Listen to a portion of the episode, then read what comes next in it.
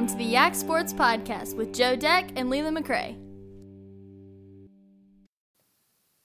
Yak Sports Podcast here to start off August. We are only three weeks away until we'll be having a high school game week. We are not going to focus too much on high school football this week because we probably will the rest of the way. But let's dive into the local sports that you, the Augusta County sports fan, cares about. Joe Deck is with me like normal. Joe, you covered Valley League baseball all year for the Staunton Braves and even got to venture outside of that with this championship series. But it was like some dude came on our podcast in in late May and told us exactly what was going to happen. And uh, yeah, that happened. John Leonard came on and told us exactly what would happen. And not that we, I think, doubted him when he said it as much as a week into the season when Waynesboro wasn't looking very good, maybe two weeks in the season, you know, it got brought back up. But sure enough, they've they played great baseball ever since. Took out my Braves uh, there in the uh, South Championship Series, uh, but then they did fall short to Strasburg.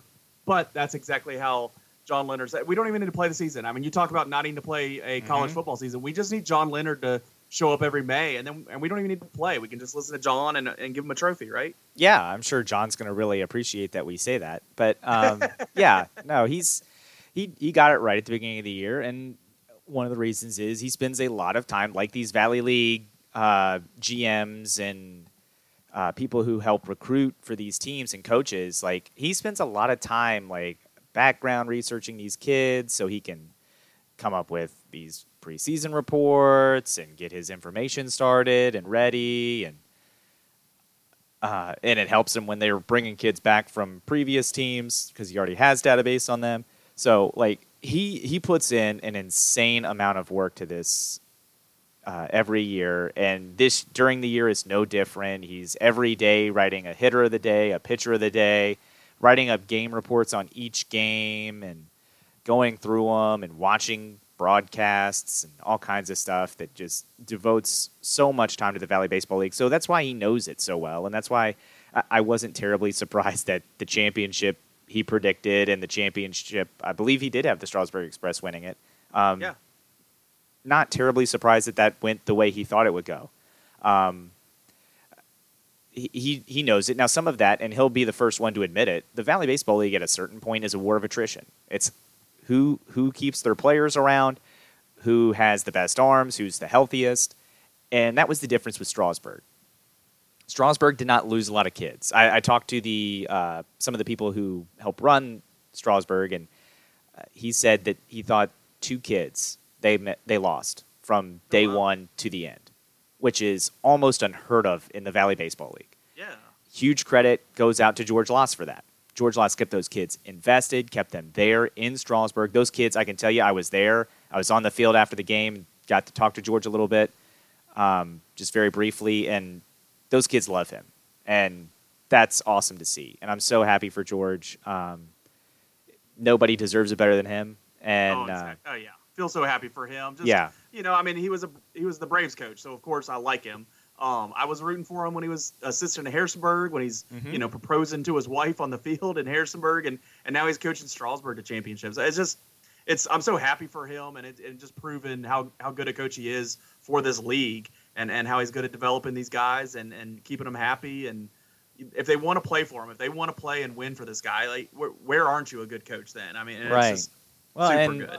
and some of it too is that you and I know him because he's in the area. I mean, he coaches yeah. baseball at Staunton High School, and so we get to talk to him, and he helps coach the football team. So we run into him up there in the fall, and yeah. I just love talking to him any chance I get. Um, so I'm very happy for George Loss, and Strasburg was a really great team. Um, Waynesboro was a good team too, though, and you know, for them in game two, which is the game I got to do outside of the Staunton Braves season, um, ended up being the deciding game. There was a close play at the plate, and I'm sure if folks at Waynesboro listen, they might not like this, but I, I thought the guy was out at the plate. I thought the umpire made the right call. It was bang bang on a suicide squeeze attempt. Um, they they threw it out. It was a perfect play by the first baseman to get the throw home and throw out the runner going home. Um, Waynesboro put it on their Facebook and put a slow mo. It's a very tough angle because you can't see up. You're like field level, and so you you've got the batter and the catcher in between you and home plate. Um, but I was up in the press box. I could see over home plate, and I could see it, and I thought he was out. The other con- bit of controversy controversy that happened in that game was uh, Strasburg hits a home run. They're up two nothing. They hit a solo home run to go up three nothing, and then they hit another home run to go up four nothing. Well, the second home run did appear like it may have been foul. Oh, I lost it up in the air a little bit when I re caught it. It was foul, but I was like, you know what? Maybe it hooked over fair. I don't know. And then I heard Waynesboro losing their minds. My brother was at the game, and he goes, uh, "Look pretty foul." So I was like, okay. Now, when you lose four nothing, it's hard to blame that on the umpire there. Uh, but I'm sure Waynesboro would say, well, they felt like they were safe at home, so it should have been three to one, and who knows what happens in a two run game, and that's all well and good. But I would say to recap, since this is a Valley Baseball League recap for us, um, for Staunton, they played well. They took out Harrisonburg, which was they won Just a a situation. Series. I'm happy. yeah, it was a situation of Harrisonburg not having arms and Staunton's bats getting hot at the right time. In the Waynesboro game, or Waynesboro series, uh, they lost game one in a bit of a heartbreaker, losing by one.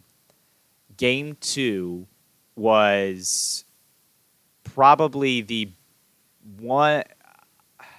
I'd have to say it's the closest Valley Baseball League game I called this year, and, Oh, wow. and the most exciting, um, because that was a game where Staunton goes up five nothing early, and you're thinking, okay, Staunton's going to walk away with this. We're getting ready for Game Three tomorrow. And Waynesboro comes back. They do a suicide squeeze in that game, and it works. And they tie the game on it. And then there's a ground ball or a diving play by Kent Rooklyn, who was playing in right field. He's usually a shortstop or third baseman, but because of injuries, he's playing right field. Makes a nice catch in right field, puts a perfect relay throw to the first baseman, who then has a great dart to home to get the runner that was trying to tag on a sac fly, and or excuse me, that was a base hit. Not, he didn't catch it; it was a base hit. He fields it, and then they sent the runner home. They throw the runner out. That kept the game tied momentarily. Then you get to see where Rooklyn, not being a usual outfielder, tries to make a diving catch that even if he made it, the guy was going to score on the sac fly because he would have been on the ground trying to get up when he's throwing it. He probably needed to let it bounce because it was going to bounce anyway. Instead, he dives, it gets past him. That being said, still they they leave that inning down one. Staunton ends up scoring two in the top, and they win it in the bottom of the ninth. In just a game where, to me, when they lost the lead after being up five nothing and fell behind six to five, I'll be honest with you. In my head, I'm sitting there calling the game, and I can't say this on the radio because one, I want people to keep listening, and two, uh, you know, Staunton Braves radio, so it's tends to be more Homer than not. Um, but in my head, I'm thinking this is it. Season's over tonight. Like you just blew a five run lead. You don't come back from this, especially with this little time. But those kids did not quit, and I think in the Valley Baseball League, that's hard. It's hard to get your kids that kind of invested at this point in the summer because for some of those guys, they're looking at it and they're like, okay, I've got two, three weeks of summer vacation left. If I lose, I can go home tonight. For some of them, that's a big thing. Like they just want to go home or, you know, vacation with their friends or whatever. So for them to show enough fight to come back after blowing a five run lead, then falling behind, and then getting the lead back immediately in the top of the ninth and winning, I was impressed. Game three didn't go their way, but that was another game where they fell behind three separate times, came back to tie it three times, and then the fourth time Yeah. was just a little too much. But So it wasn't like an effort. yeah, it wasn't a lack of effort. It was just I think Waynesboro was just the better team, and that's okay. Um, they, they were the better team that that night. Uh, I think for Staunton, uh, I was really impressed. Um, the coaching change that was made seemed to work, and, and that helped. I, I don't know if they hadn't made that coaching change, if they would have been where they were. Uh, I guess they still would have been in the playoffs probably because Covington's season came to an end because of COVID. But they, uh, I, I don't know if they would have beaten Harrisonburg, and I don't know, I don't think they would have been in three games with Waynesboro. It might have been a sweep, and it might have been a decisive sweep, just because the team was playing differently after that coaching change. So I thought for the Staunton Braves, a pretty successful season. I'm I'm excited to see what they do next year. Awesome, and I mean, I always look forward to Staunton Braves season, but uh, I overall was happy with the effort. I think early when things looked rough before the coaching change, I, it kind of got my mind. I just wanted to make the playoffs, but then when things looked better before they actually like earned their seed, I was, uh, you know, got optimistic. and Was like, all right, I want them to win a series. And they did that, so I, I got to remember that. Even though I hate losing to Waynesboro, I, I will, I will take that. And I know Waynesboro. I mean, they were just looking to get to that third game. They were trying to find a way to get to that third game. I think is is what we were hearing. So, you know, it's nice that it's highly contended league. It's not as as successful as Strasburg's been. It's not that they're running ahead a mile ahead of everybody. It's it's still close games. It's just they're always the team still in it. And and Charlottesville's mm-hmm. another one of those that have been consistently in it um, over the years. And this year, not not all the way to the end there, but still like they were the best team in the South. So I'd expect to hear those names again next season, and hopefully the Braves can knock them off next year. Well, and okay, so you, I mean, you're talking about Strasburg. It's we should say it's their third title in franchise yeah. history. Um, all of them have been since 2015. Yeah. yeah. It, it, they have been impressive. Uh, they won in 2015. They beat Staunton that year in three. They swept Waynesboro yep. in 2016. Then they sweep Waynesboro again here in 2021. But for them, I mean, okay, so they win the first two that they ever are a part of. Then they lose to Charlottesville in 2017, just miss a three-peat. They don't make it in 2018. 2019, they're back there again against Charlottesville. And then this year in 2021, they're back there. So it, it is a bit of a dynasty up there in the north where Strasburg is pretty dominant. New Market is the oddball uh, that was in there. They actually ended up beating Charlottesville that year. So the fact that Charlottesville uh, wasn't in it, but Strasburg was, it's, it just always seems like those two teams are in it. Yeah. And they have been since 2015. But I, I, I, guess my point there is, is, is, and I'm not taking anything away from them. They are dominant. You know, they're the team that's always there. Um, it's, but it's the, they're the teams that are always repeating in those spots. But at least you know they're not beating every team ten nothing every game. You know, it is contended games. People think they have a chance, and that's what makes the VBL fun. And I think that's what you get. You know, when you when you get these teams that are made up for a summer, and you know you mm-hmm. don't it's not like you're turning out the whole roster. You're not bringing back three quarters of the roster. You're you're happy to get a couple guys back, and then you're building a whole new roster and a whole new team feel. So I, that's one thing I always appreciate about VBL. It's it's consistently uh, providing you know good competition, and that and that's what's fun during the summers, and that's what I hope doesn't change. You know, we worry about the VBL and and what's going to happen with these major league teams having their summer league teams and you know, having less minor league teams and focusing more on that. I, I, I hope the VBL can can keep this competitiveness and and the tradition that we're used to since so many other things in sports still the tradition's leaving us. I hope VBL can keep it up, and I, I have faith they can. I, the way the organizations are ran with the the nonprofit status and and these owners that have been in it forever, I, I I'm I'm optimistic. Yeah, I agree. All right, the other big topics this last week. Uh, the next one to talk about is the Olympics plenty to talk about there. Last week, I think as we got the it posted, uh, it was when Simone Biles was pulling out of the gymnastics competition, and uh, that was huge news. And and I can't really remember equal news of you know uh, athlete unable to perform kind of early on in their performance or or or pulling out ahead of even competing. And uh, you know, people immediately go to the comparisons of, of injuries and and um, you know Kerri Strug and uh, Dominique Moceanu like t- falling down on the vault, and it's you can compare that, but this is different, and this is someone talking about something they're struggling with that they, that they don't have a handle on that you can't see. You can't see that ankle all taped up and and swollen. You can't see, you know, the event that happened where this where this gymnast or or athlete is is hurt, you know, you're you're trusting what they're saying and, and seeing seeing seeing what they're saying, um, based off comments and how they're feeling and their and their explanations, and it's different. And um, you can physically see it when she's practicing and falling. And I think that's something that's gotten lost in this whole Simone Biles thing is, you know, they're acting like she's not being tough enough or, you know, not powering through. This girl is way up in the air that's one of the things about Simone Biles is her ability to jump as high as she does and twist. And if she doesn't have confidence in, in her balance and her twisting of her body, knowing where she's at, she can come down and absolutely destroy her body.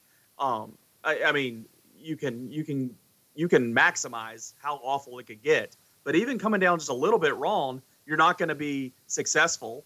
And then you can also ruin anything that's going to happen after, not only at these Olympics or even there on after. So I have no real issue with her pulling out. Um, it stinks. I know uh, America didn't win gold and they were expecting gold for the team competition. Uh, that stinks.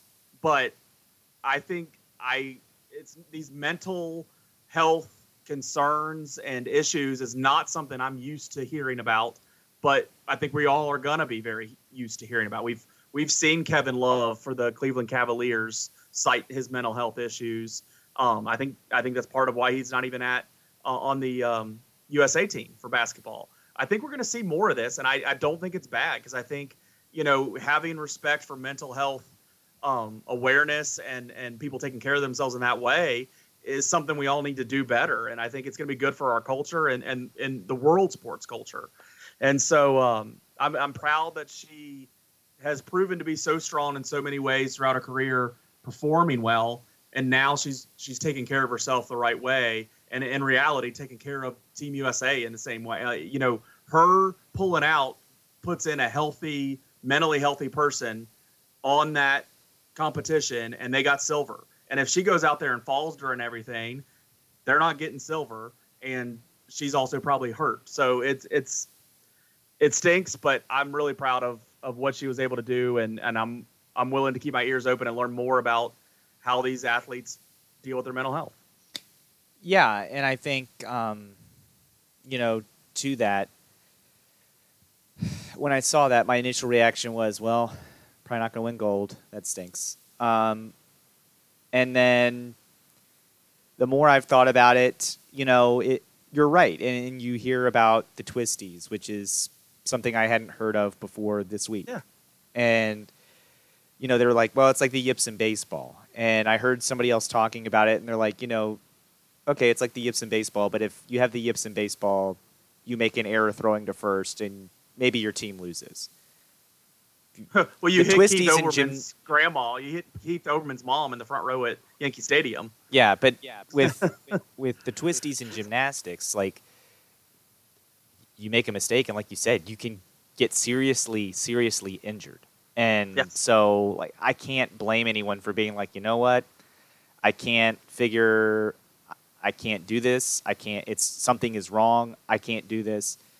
I don't want to get hurt. I understand that.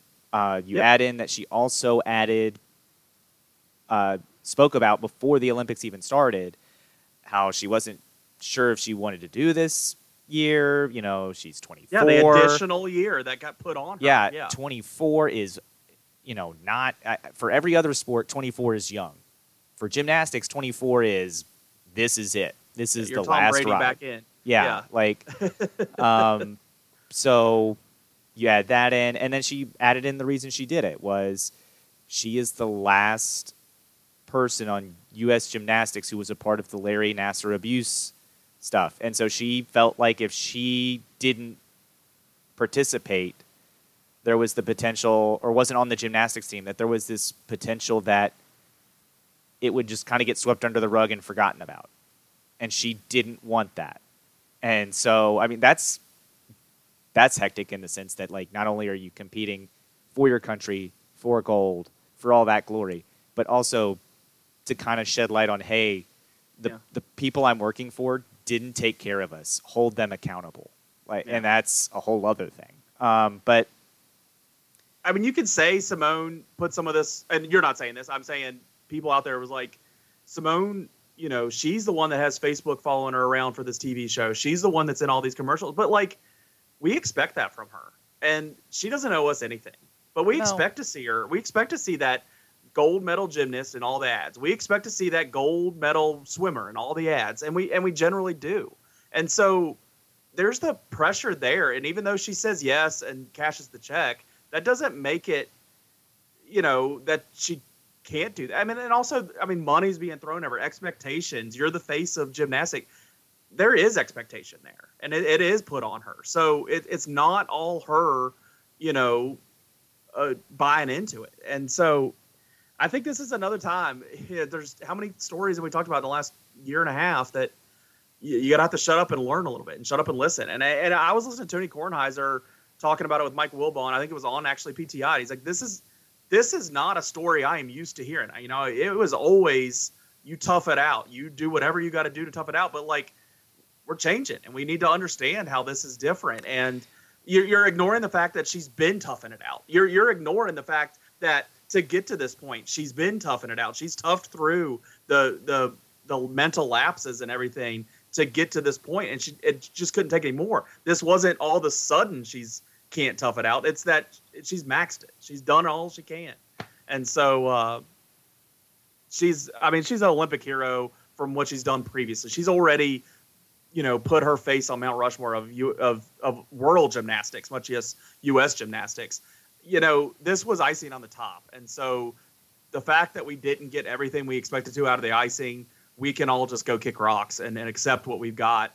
And it's and still she's the greatest, and we don't we don't need to talk about debating that. We can just acknowledge that now she's also leading a charge in a different way, and that and it's it's going to be great for future athletes. Yeah, I was going to say I think this is a change that, like you said, and like Tony said, y- you might not be used to it, but I, I don't think that's necessarily a bad a bad Right. change. Um, we heard Dak Prescott talk about it a little bit, Yeah, and then we heard uh, Skip Bayless's insane comments. And there are people. It's not it's not many, but there are people, you know, going after Simone Biles, saying that you have to suck it up and just do it and blah blah blah. And I'm like, all right, well,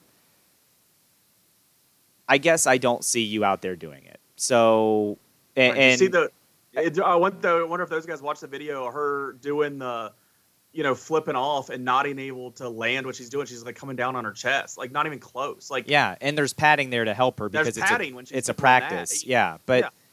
It, it's it's aggravating, and it's also assuming that like, okay, I've never had a tough day and just said, you know what, I'm gonna call out today. I'm not going to go to work, or I, you know what, I'm not feeling not feeling it. I'm not going to do this thing I said I was going to do. Yeah. So, and if you know what, if those people have never done that, then you know what, great for you. I guess you're the alpha male or whatever. But um, I, I think that doesn't make you better. Yeah, and that's that's the Yeah. thing. I, I think that being more cognizant of people's mental health is something that we need to do better. And sports culture is going to be one of the last places that that probably gets through because, especially, and it, you know, I talked about this. I think when we had a phone conversation about it, I was curious because I I felt like most of the people who had been commenting were supportive of Simone Biles. Yeah. Her Olympic athletes, fellow Olympic athletes, are supportive of Simone Biles, and that's great. That's awesome.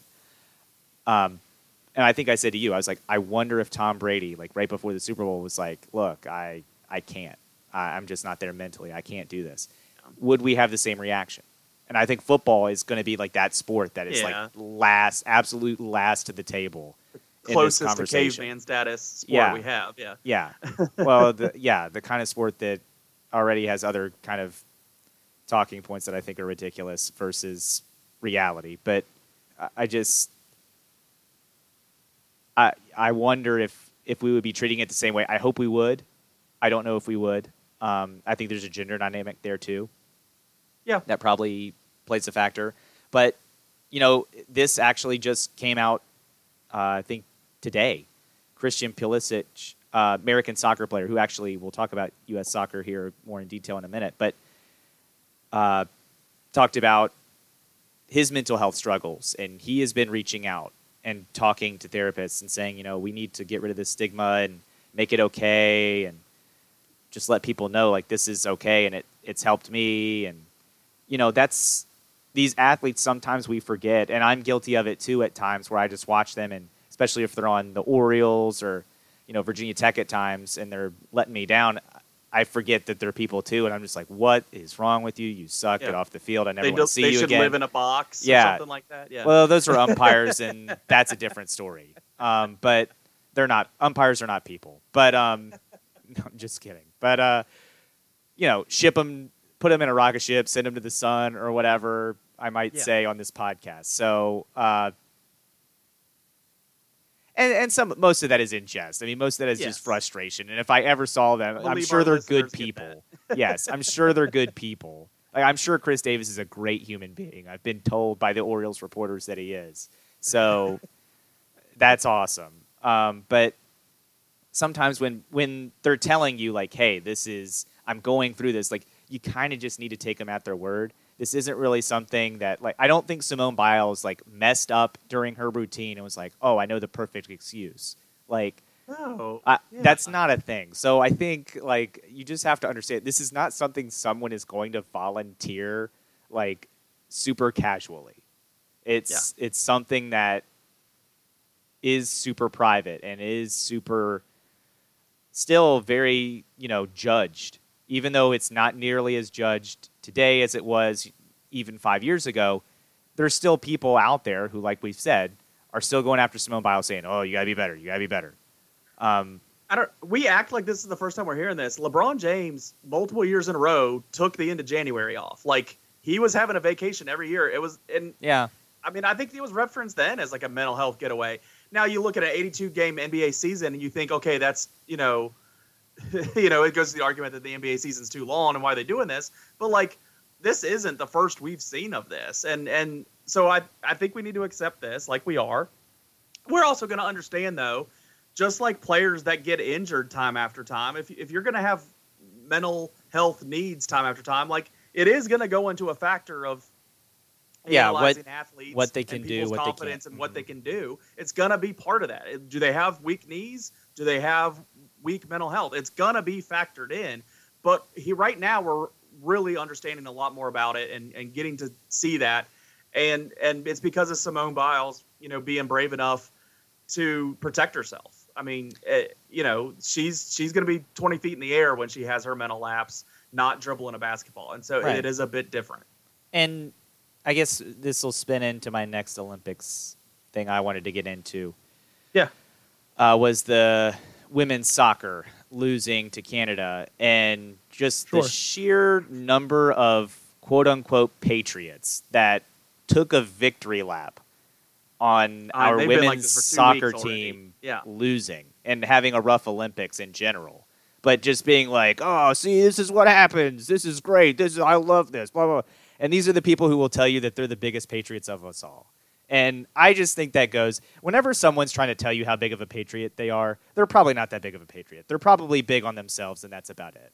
And so, I to those people, uh, go bleep yourself. You should be shipped to the sun, and I'm not going to joke about that. You're the worst of us in this country for the most part, and I, I don't have time for that. Like when there's a quote unquote news organization taking a victory lap on our women's soccer team losing and trying to make it about, oh, that shows you for standing up for equality for other people. Yeah, what terrible human beings they are. So glad they lost a sporting event because they cared about someone other than themselves. Jeez, the nerve. And it's been coming. I mean, it was before the Olympics, even before they played their first game at the Olympics, there was already the they want them to lose because for those same reasons. So yeah, they're taking their victory lap. It's it's ridiculous. Coming coming off of that, uh, which is more meaningful in all honesty. This is I love watching the U.S. women's soccer. Their biggest trophy is the World Cup, and they've been very successful at obtaining that cup every time this is one of those sports I was talking about last week. When when this when this Olympic gold medal isn't the top pinnacle of your sport, I do find myself worried about it less, and and it's not as a much appointment viewing. And if it's on the TV, I'm walking away easier. Um, not saying I didn't want them to win. I'm disappointed they didn't win, but I'm also like them. It's it's not. They didn't just fall short for the biggest trophy that they could get, and so I, I guess I'm just I, shucks for America, like every other event, rowboating down the middle of the water and they don't win gold, shucks. But I also, you know, it's not keeping me up at night, and uh, not not that the World Cup, not that any sports keep me up at night that much Should. anymore, but sometimes Virginia Tech football does. But uh, What you Leland's know, telling you is I he's do not a care more if the USA women come up short in a World Cup. I'm gonna care more then, and that's because it means more to them, and so for the exact same reason.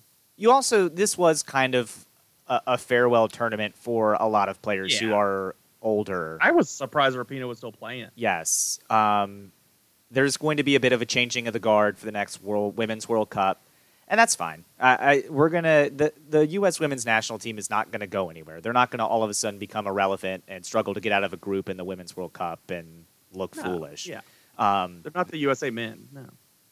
well, you say that, but we'll talk about them in a second and what they accomplished last night. Um, what they've been doing.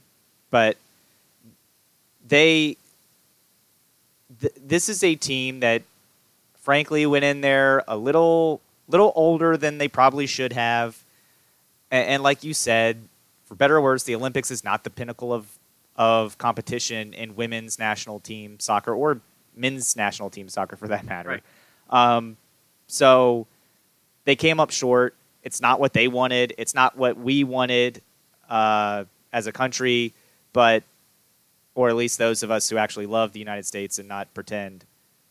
Um, and so it's disappointing, but as you said, uh, I think is if they can come back and win the Women's World Cup the next go around, they'll be happy. They'll take that. Yep. They'll be there. Uh, the other sports I wanted to talk about. Uh, let's talk about the one that's getting done before we talk about the one that's getting going. Swimming wrapped up. You know, Dressel had a lot of pressure on him. He he was racing four different races uh, in the shadow of Michael Phelps and what he's coming off doing in these in, in the Olympics over the last decade plus. He was four for four, golds in all of them. I, you can't ask for anything more out of that. He was an absolute star in the pool. Very cool to watch. You know, there's the comparisons to Phelps and saying that he might be better. I I don't know. You know, it, I'm so you keep seeing these people that are the best that we've ever seen. We see, um, you know, Katie Ledecky in the pool. We see Simone Biles. We see, you know, getting outside of the Olympics, these greatest ever that's happened during our generation here. And you start to wonder, I mean, am I just a prisoner of the moment? Are these really the best? But so I, I initially, I think on all of them, give them, uh, you know, let's let's wait a second before we anoint them the next best when we just saw the best. Um, and that's where I'm at with Dressel, and we'll see. He's going to have another Olympics to start to prove that, really, and then an Olympics after that to, to see if actually that's what it is. So we got time. We got eight years before we we know the answer to this, and I'm I'm looking forward to seeing it happen. It's fun to watch. It's fun to see. Um, he's in the prime, so it'll be fun to watch. Um, just moving and keep moving that conversation with the swimming. As announcers for me and you, I I enjoy Rowdy Gaines. I Yeah. enjoy the color commentator for the swimming. He is the most prepared color commentator that I can think of, and I'm not saying there's a slew of them out there. All all color commentators at the top level are completely prepared and everything. This guy is screaming excitement because he cares so much about the U.S. swimming, but also at the same time just spitting out the most random of stats, uh, numbers down to the hundredth on splits in a pool in semifinals only. Like, I mean, it's so crazy how prepared he is in the moment during these, you know, 30 second races or, you know, 40 second splits on these relay races. It's just amazing how he's able um, to do this all, all the while given so much emotion, given so much personality, and really making it fun to watch. I, I love that guy.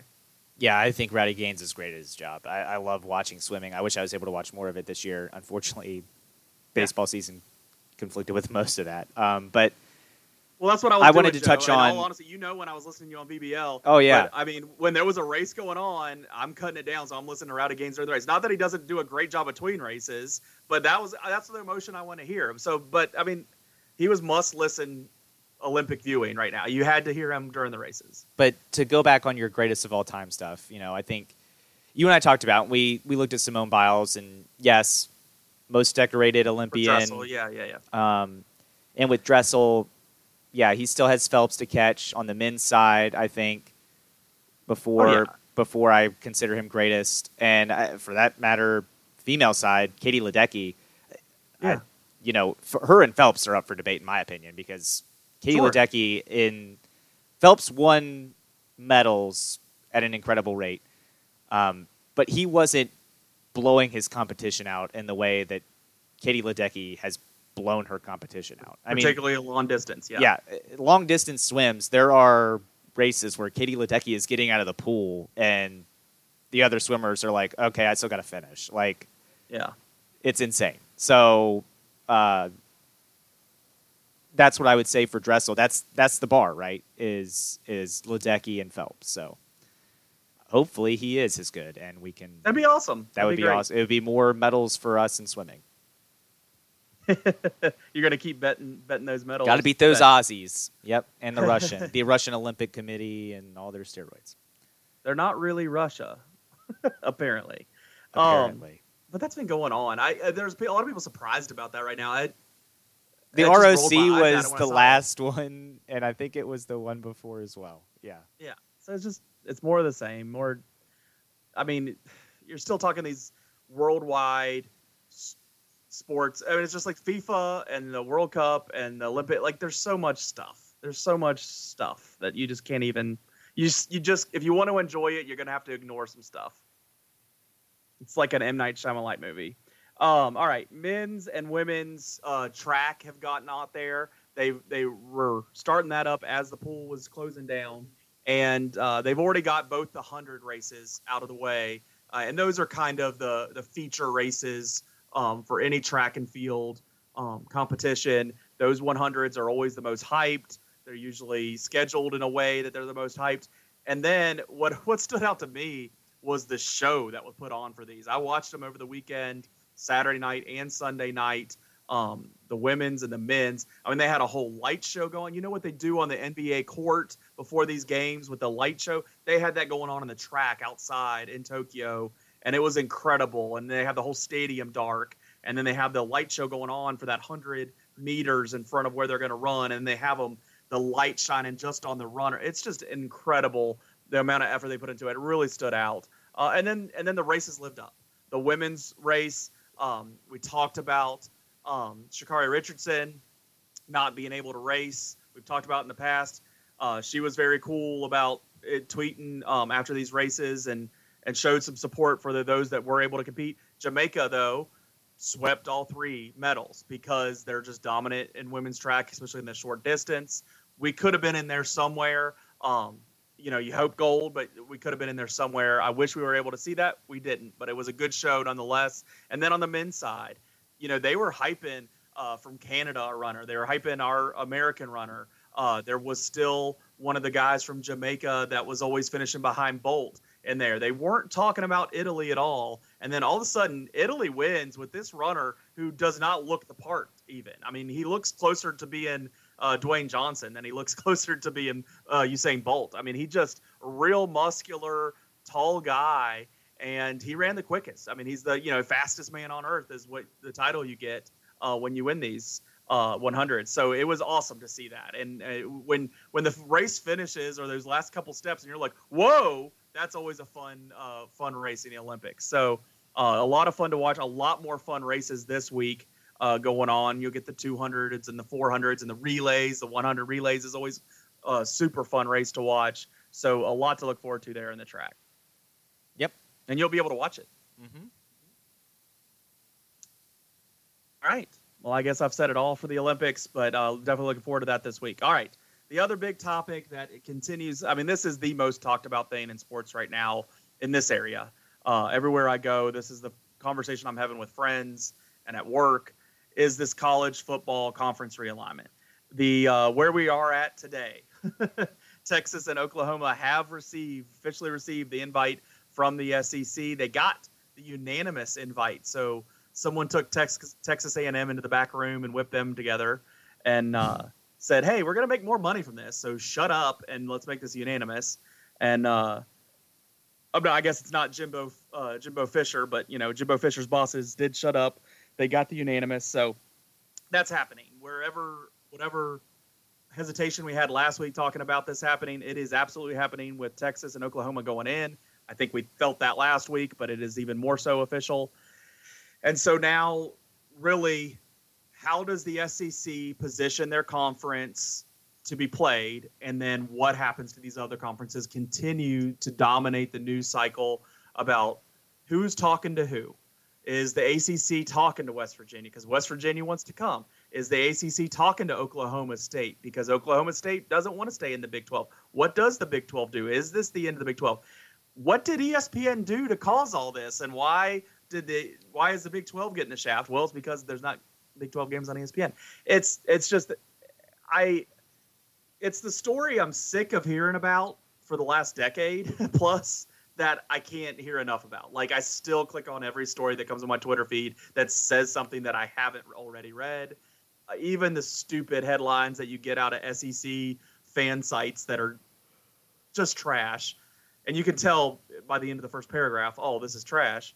Um, it's just it's just one of those. It's the National Enquirer of of sports stories because you just have so much news being thrown at it, and you don't know what's real and what's not and I want it to be over. But then I do wonder what then what will I read if if it's over. right, and I think you know the interesting part about that, as you touched on, was Oklahoma and Texas. That's what we know. They are invited to the SEC. Yeah, got to start with that. They will almost hundred percent sure they will accept it and go. And then what does that do with the Big Twelve?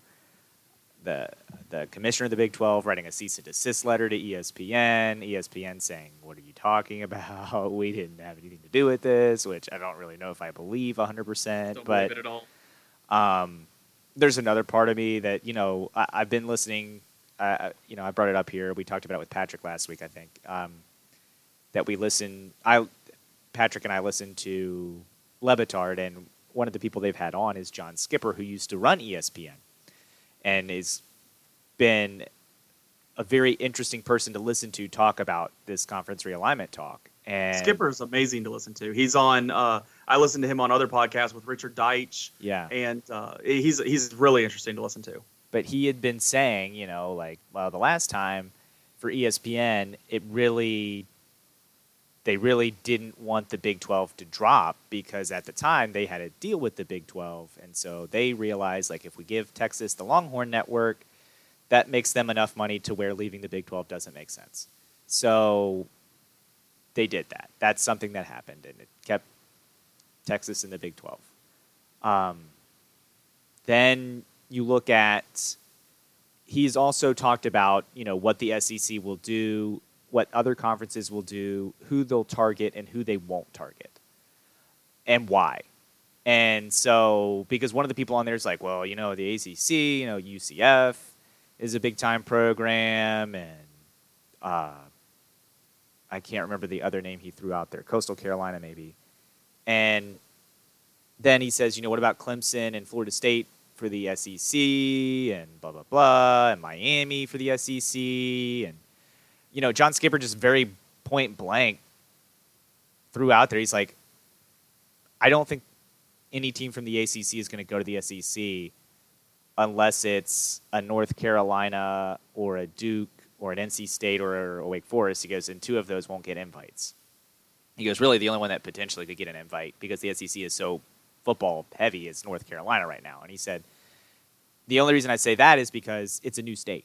He goes, new state means new TV yeah. viewers means new deals. He goes, right now, he goes, you already have schools in Florida. That doesn't add anything. So the SEC is not going to go there. They have South Carolina. Not going to add a Clemson. Um, and then for the ACC, you know, he was saying, he's like, you know, people are talking about West Virginia. He goes, not really a big deal there. Doesn't really bring anything to the table. Probably not likely. Uh, and he has brought up Oklahoma State Cincinnati. Obviously, hoping they would bring in Notre Dame. Well, Notre Dame's the number one, but yeah. Yeah. So, uh, and then the Big Ten, you know, you're looking at some of the same schools. You're looking at Kansas because the Big Ten also factors in basketball a little more than the SEC, uh, and then the Pac 12. But two of the things he has talked about that I think have been super disappointing for me. Um, one of which he talked about last week and one of which he talked about this week. Uh, but the one was when these super conferences are done. Let's say we have four 16 team super conferences. He goes, You know what number that is? That's 64. There is nothing keeping these four super conferences from looking at the men's basketball tournament and saying, You know what? We're out and they form their own 64 they play a regular season seed the 64 yep. teams and then play the 64 team tournament with everybody in he said there is nothing stopping them from doing that and it sucks because that would be viewed as the national champion, right? Because that's where your Yeah. Dukes, your Kansases, your Kentuckies, all that is. But that hurts a Gonzaga. That hurts a Butler. That hurts Yeah. all the teams that you fall in love with, the Cinderellas that pull off these upsets. That's all gone if they do that. So I'm really hoping against hope that that's not something that happens. But I also understand Football's driving that bus. football's driving that bus, and if if these conferences think they can make more money, they'll do it in a heartbeat. So there's And nothing see- stopping them from bringing it to less? basketball. And the other thing he Are brought up was going to pay less for the basketball tournament. They're still going to pay big yeah, money. well, and that's what he said. He said eventually, and he thinks the reason you're seeing these long-term contracts, right? Why the SEC ESPN deal doesn't expire until 2035. Why the ACC is not going to expire until 2033. Why all these other conferences aren't going to expire until like the mid 30s, late 30s.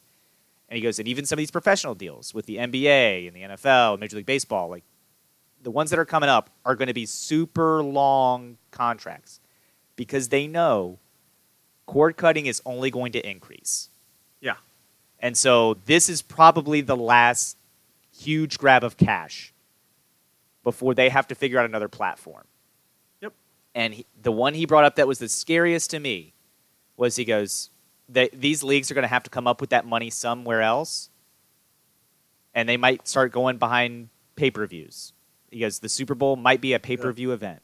And I was like, that would kill me. I would hate that. I've only been a part like of one pay per view in my life, and I regretted it. I would pay for. I know I would be part of a Super Bowl get. I know that. I'm not lying to myself. You get a lot of families that cut the Super Bowl on, and that's the only football game that's on in their house a year. You're going to lose that if it's pay per view. You don't. You turn to a network television channel right now that's easy to get to for a Super Bowl right now, and you're going to lose that if it's pay per view. So I, The I one just thing, worry about that for their sake. The one thing that makes me wonder, it would have to be the ad revenue money or expected ad revenue would have to disappear too. Because if it's a pay per view, people are not going to pay you seventy dollars to watch a game and then also get fed commercials.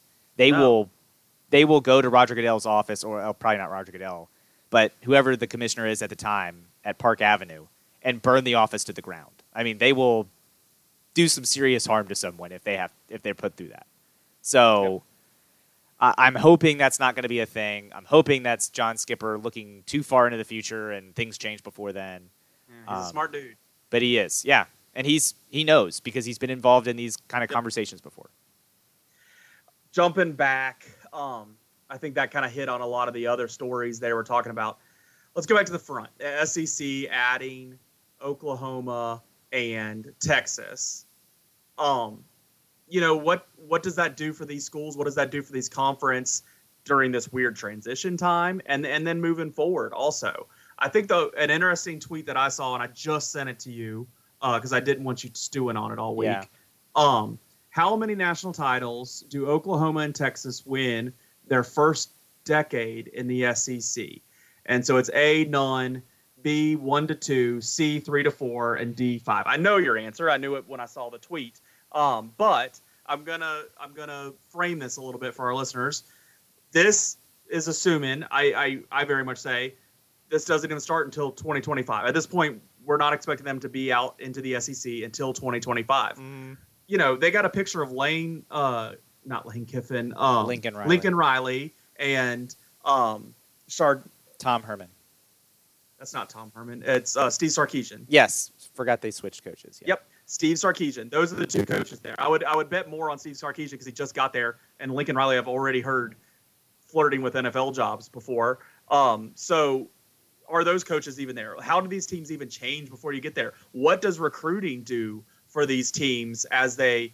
I mean, are you, you know, what what what's your power in the in the meantime? So I think there's so many things to throw into that, but framing all that outside of those first initial thoughts where these programs are, Joe, I know your answer is Zero. zero because you have no faith in Oklahoma and you and Texas honestly doesn't deserve a lot of faith.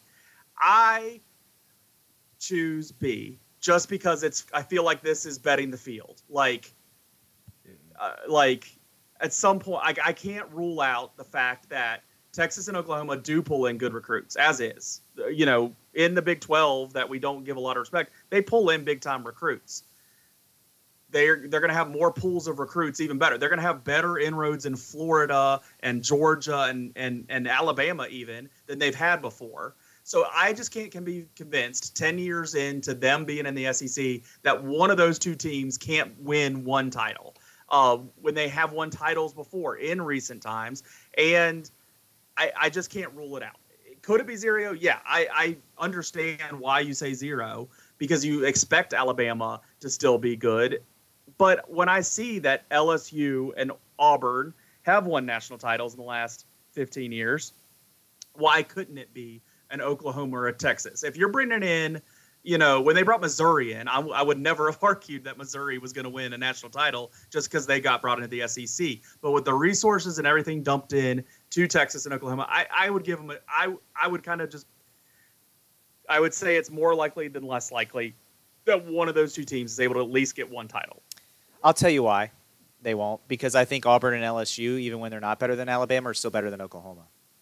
So I think Oklahoma has to beat five SEC teams that I don't think they can beat. No. I think they have to beat Alabama, Florida, Georgia, LSU, Auburn, Texas A&M. I don't. That's six right there. I don't know if they can beat any of those six. I just don't think they're that good. I don't respect Oklahoma. So Nick Saban will be 79 years old in 10 years. You think he's still coaching in 10 years? No, but I think Kirby Smart is. Yeah. I think your boy at Florida, who you hate, is. Oh, I hate that guy. I don't have as much respect for him. And Kirby Smart, I at least thinks better than him. Um. Yeah, I don't know. I I'm just not gonna. I just wouldn't. If I had to put my money, I'm not saying three or four, and I'm not saying five or more. But my goodness, no. I would say Alabama could have a chance of having five or more in that in those ten years. Um, but I also think the landscape will change, and and I, I think that's yeah, where I'm getting hung up right now. Is the next five years before the change actually happens? how how does what does that mean to all this? I, I but I think the landscape changes, and and who which one of these younger guys? When does Kirby Smart say? I'm going to the NFL. I'm going to go. I don't think Kirby money. Smart wants to go to the NFL. I'm going to stop sitting in people's family rooms, and I'm going to go to the, or, you know, or or Will Muschamp or Dabo Swinney. Like when when did one of those guys choose to go to the NFL? So I, I think the landscape changes, and so I would just hate to rule out the chance of one of these historically good top programs that dump all kinds of resources into their football teams that they they couldn't win one title between them. Let me tell you why I don't think they will. I'm not saying it's never going to happen where a coach leaves an SEC team and goes to the NFL again, but I think Nick Saban, Saban I think that was a lesson, right? When you're in the SEC, if you're at a, if you're successful there, you are God in that town. You can do no wrong. It does not matter what you do. You are God. If you go to the NFL, you are just another dude, and you can't do what you did in the SEC.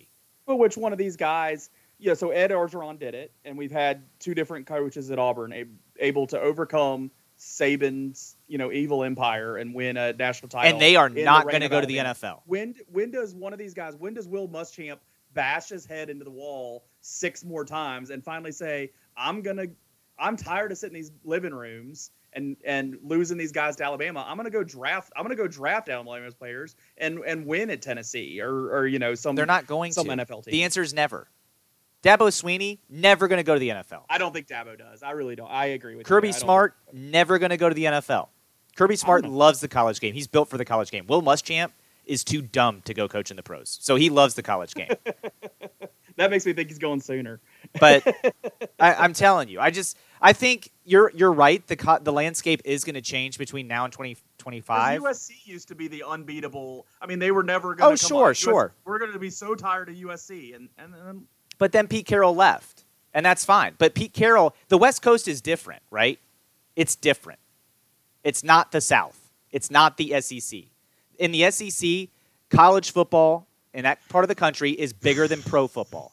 It is there, though, what those places are all about from listening to Finebaum, you still get crazy people. I mean, they were one. There was a guy on Finebaum show which did get met with that guy's nuts. But like, what is three more years if Georgia still hasn't overcome and still hasn't got a national title game or, or won a national title? Like, do they push Kirby Smart on their own because of the fans rioting at the door? That's the problem. Like as long as Saban's still there, you you think he's continuing that, and and you're still giving respect to some of these other guys.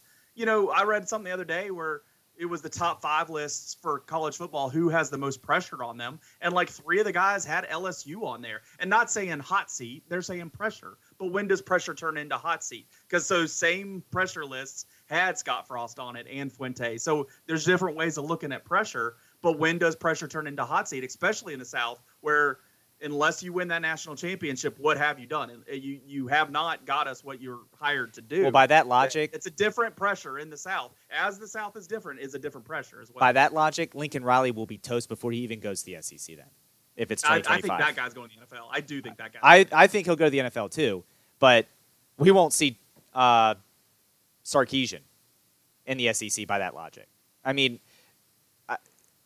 look, the landscape is going to change yeah, from 2025. Yes. If here's the thing, I don't think but they're going to wait till 2025. got sent to Miami. Yeah, I also don't think. I also think it's going to be before 2025 that these teams bounce out of the Big 12. I, I, I honestly agree with that. So 10 years into the SEC, though, I agree that it's going to be different, but it's going to be worse for Oklahoma and Texas because I don't because of those reasons I just said.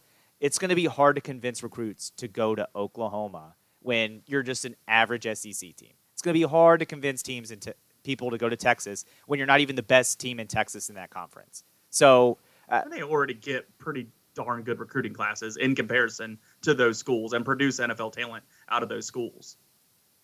Well, what are they doing with it now? I mean, the same thing everybody but Alabama and, and Ohio State and Clemson are doing. Texas is They're doing worse. Texas not, is not good. Texas is not a team that has threatened for a Big 12 title in a long time.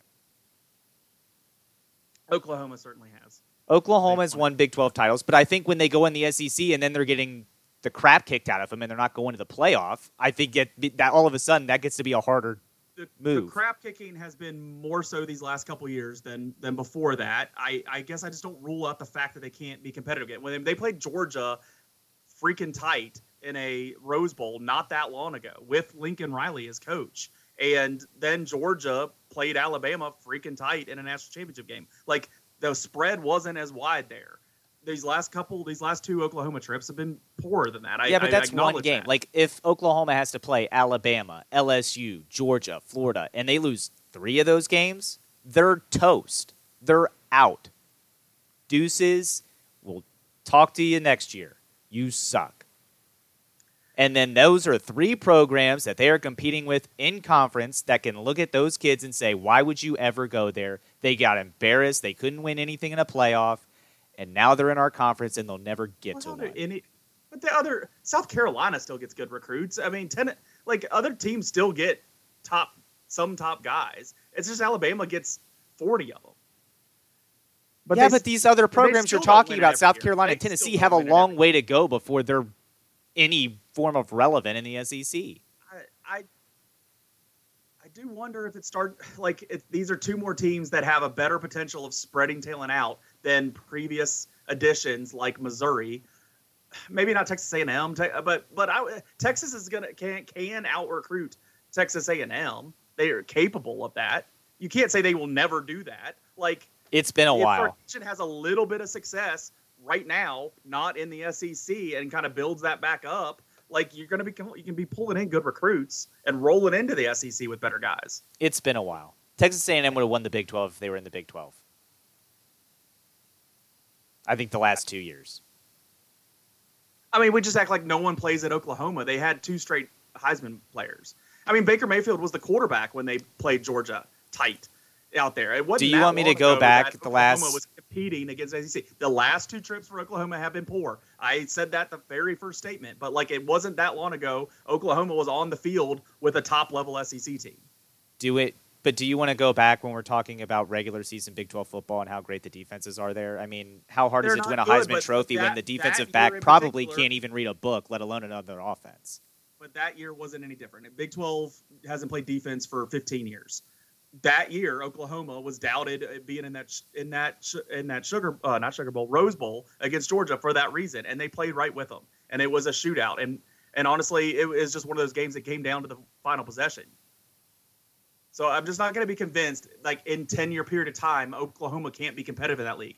I'm not going to be convinced that Texas can't be competitive in that league with the amount of resources they throw at that, them being Texas. And if they have a little bit of, if they can have an upswing before they get in there, I think it's possible. I'm not guaranteeing it by any means, but I think it's, I think it's, I think it's a little foolish to rule it out.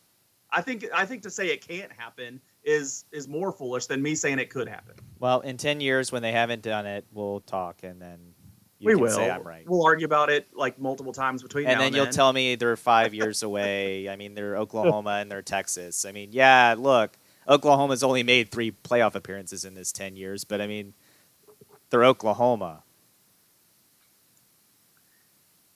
you act like they got blown out by 50 in each and every one of them, and that's not Texas that's might not make zero playoff appearances in ten years. How about that? Texas is the one I am more I'm weaker about. There's there's weakness on both sides.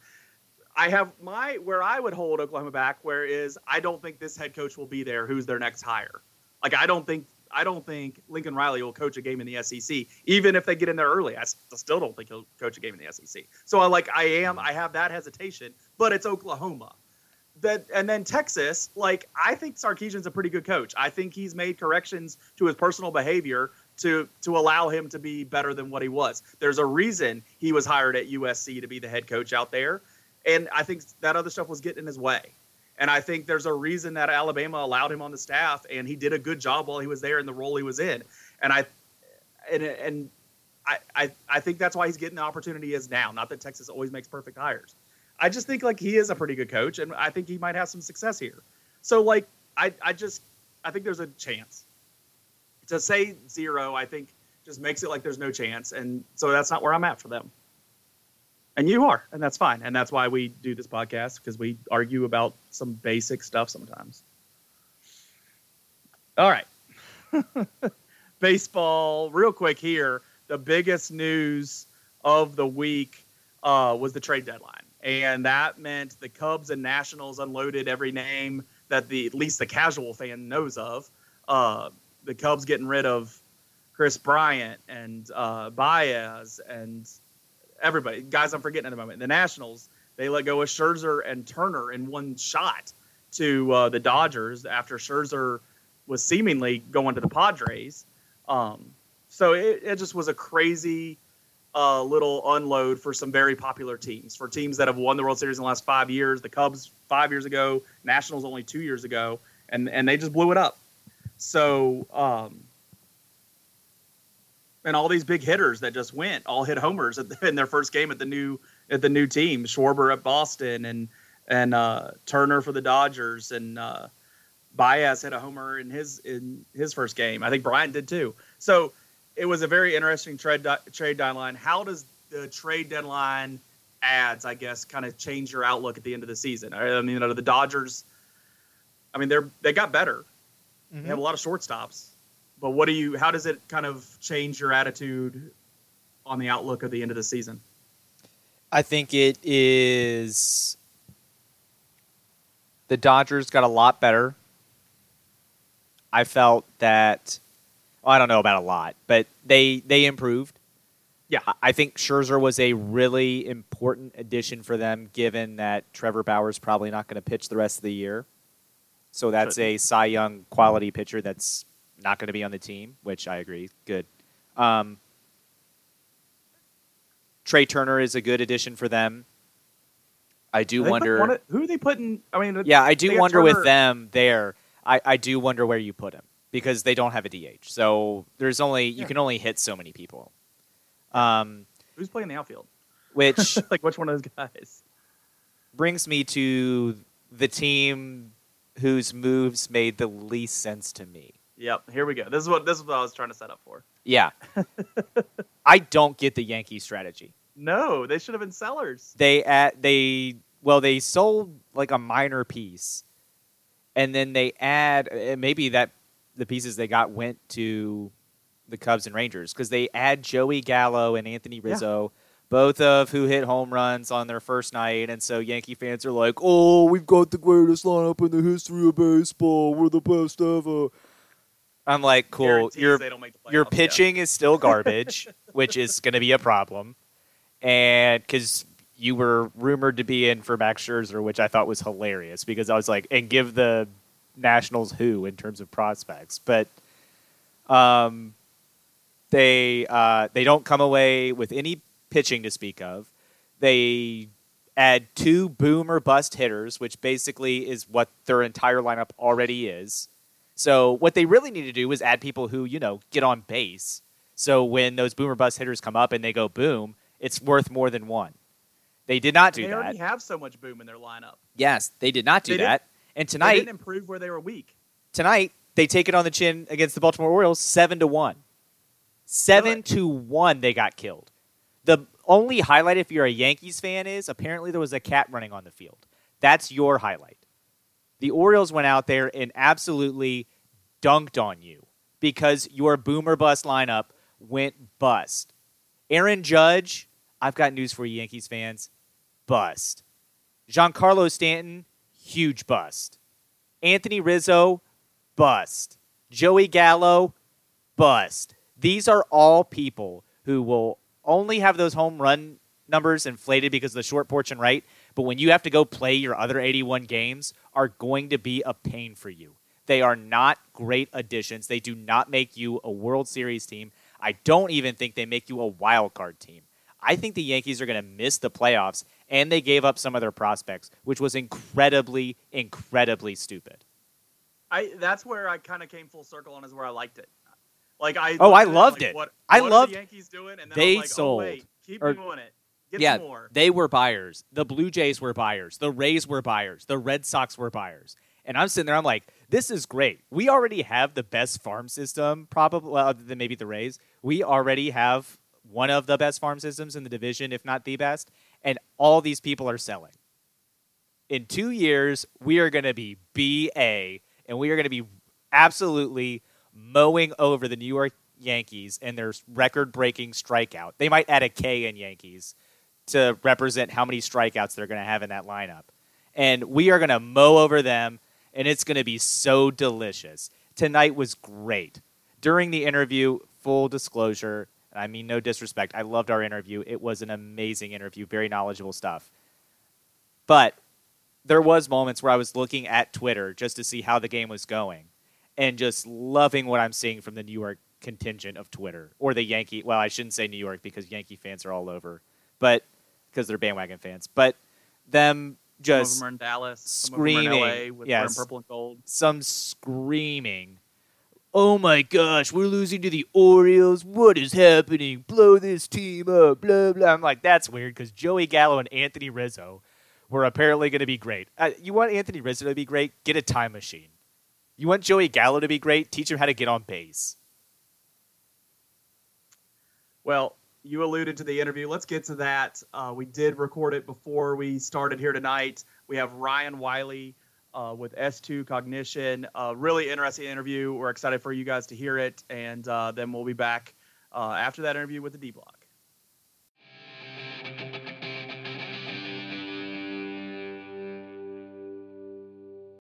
All right, next on the Yak Sports Podcast, we welcome back Ryan Wylie for the second time from S2 Cognition. We might have been calling it Sports Sense last time, but this is the guy for our listeners that came on and talked about all the testing they do on athletes uh, for organizations to uh, analyze what these people have uh, going for them and if they want them a part of the organization. Uh, I'll, I'll let him explain it more from that more and remind us what he does, but also talk about uh, as much specifics as he can. But Ryan, thanks for coming on to the podcast with us again. We're really excited to have you. Glad to be here, man. My my pleasure. Yeah. So when we first started talking about getting you back on, um, not that we needed a huge reason, but it was back around NFL draft, and I know that's probably the most popular draft, especially counting by ratings. That's the one everybody digs into.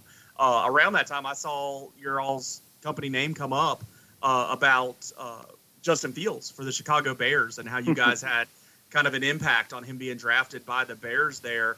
Uh, I thought that was cool to see out in Twitter. I, I think that's when I reached out to you. But uh, yeah, tell us about that process or and and that whole thing. So that was leaked. We don't know where from, but it, it was not supposed to be leaked. But um, but Probably a since happy it was, Um, yeah, so you know what we measure what the brain is doing on the field. So you think about professional athletes; they're all big, fast, strong specimens. But what's separating? Why are guys in the right spot at the right time? Why are guys who excel, who maybe aren't the most gifted physically, play, still playing? And you know, the speed of the game, it's fast for everybody, but can your brain process that? Because we see a lot of guys who are physically gifted who just can't cut it in the NFL, and they just they look good at the combine. All the physical, you know, things are there. I mean, how many guys do you remember running the fastest 40 yard dash are in the NFL? And so, you know, our we feel like our evaluation is just another piece of the puzzle because obviously, um, I could have high cognition and don't have any physical tools to play football. But you know, you got it's a piece of the puzzle, and we just measure you know the instincts and how quickly you know your brain can process information, track things, improvise movements. You know how instinctive you are, that kind of stuff.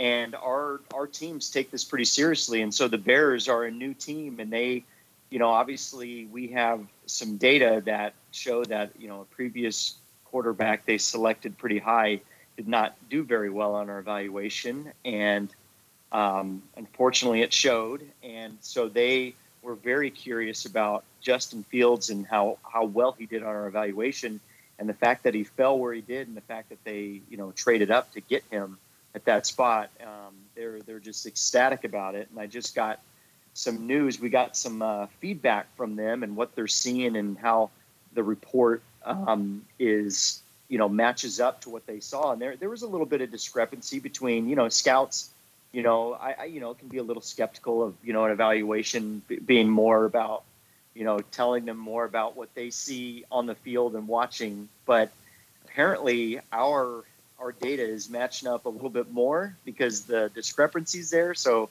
I thought it was kind of cool that they are really digging what they're seeing, which is actually to the bit, you know, benefiting them. You know, some of the things they saw that might not have worked out for him are actually not the case, and he's actually processing very well and very fast and effectively. So, um, yeah, and that's just one of the examples that we have, and our teams take this seriously and take this into consideration when they're drafting players, and we're seeing that all across the board. We work with seven teams now um, in the NFL, so I just hope it's the Steelers. That's that's my hope. So you know what we we do have we've had plenty of talks with them. It just it just you know obviously you know you get some people that are really pumped about it. We have some people that are excited about it, but it's just it's everybody's got to be on board and the right people who make Check those signs, decisions. Yeah, yeah, yeah.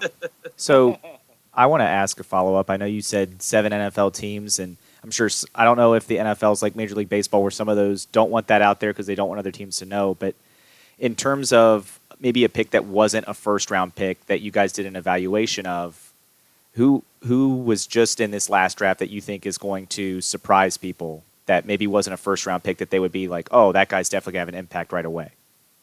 Ooh, that's that's a great question. Um, you know, um, all I got, I, I got to tell you what. Uh, well, no, he's a first. Yeah, well, he was the. Then, tell you what, the, the quarterback that was selected by a team in the Bay Area are really people were criticizing that, but they they're in for a treat to see what that guy Okay. Obviously, all the pieces have to, to fall in line, but dude, that guy it was pretty um, pretty stinking impressive. What how he did on our about one of the you know higher we've ever. You know, we actually have Joe Burrow's evaluation. His scores are actually on our website, so his look like Joe Burrow's. So we can talk Okay. about Joe Burrow, but Joe Burrow Yeah. did well, did very well on it, and this guy was pretty close. So I mean, so was Fields was pretty close too, but uh, yeah, you know, there's always like some offensive linemen and guys that kind of fall under the radar, maybe because they're a little undersized and um, maybe they don't quite fit the mold. I mean, they're measuring their hand size, neck size, wrist size. I mean, they're all these physical tools, but but yeah, there's some definitely some guys, and they like to. A lot of our teams like to pick up some high cognitive free agents that go undrafted, and they just, you know what, it's worth a shot. At least, you know, taking a guy with high cognition on your practice. I mean, how is that not going to help you know, whether it's just the practice squad or your second team or whatever, in hopes that you know if you know the physical, you know, if they can get him physically in in the right spot, you know, at some point, you know, he could he could really be an impact, make an impact. So, so I I can't remember from last time we spoke. Have you worked with some college football teams? Like it would seem like it would mm-hmm. help them with recruiting, and then also you know analyzing who they have on the field.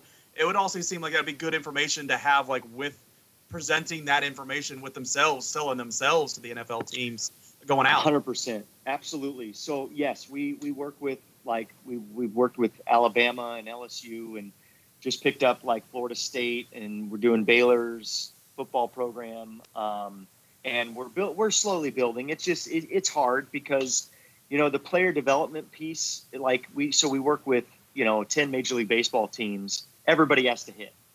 And yeah. not everybody does the same thing in football. Every position is different in what they have to do. So, um, you know, college baseball, they love the player development piece. The recruiting is kind of difficult. How to sure. you know test a player, like what's it fall under as far as psychological, that kind of. You have to be careful with that in NCAA guidelines.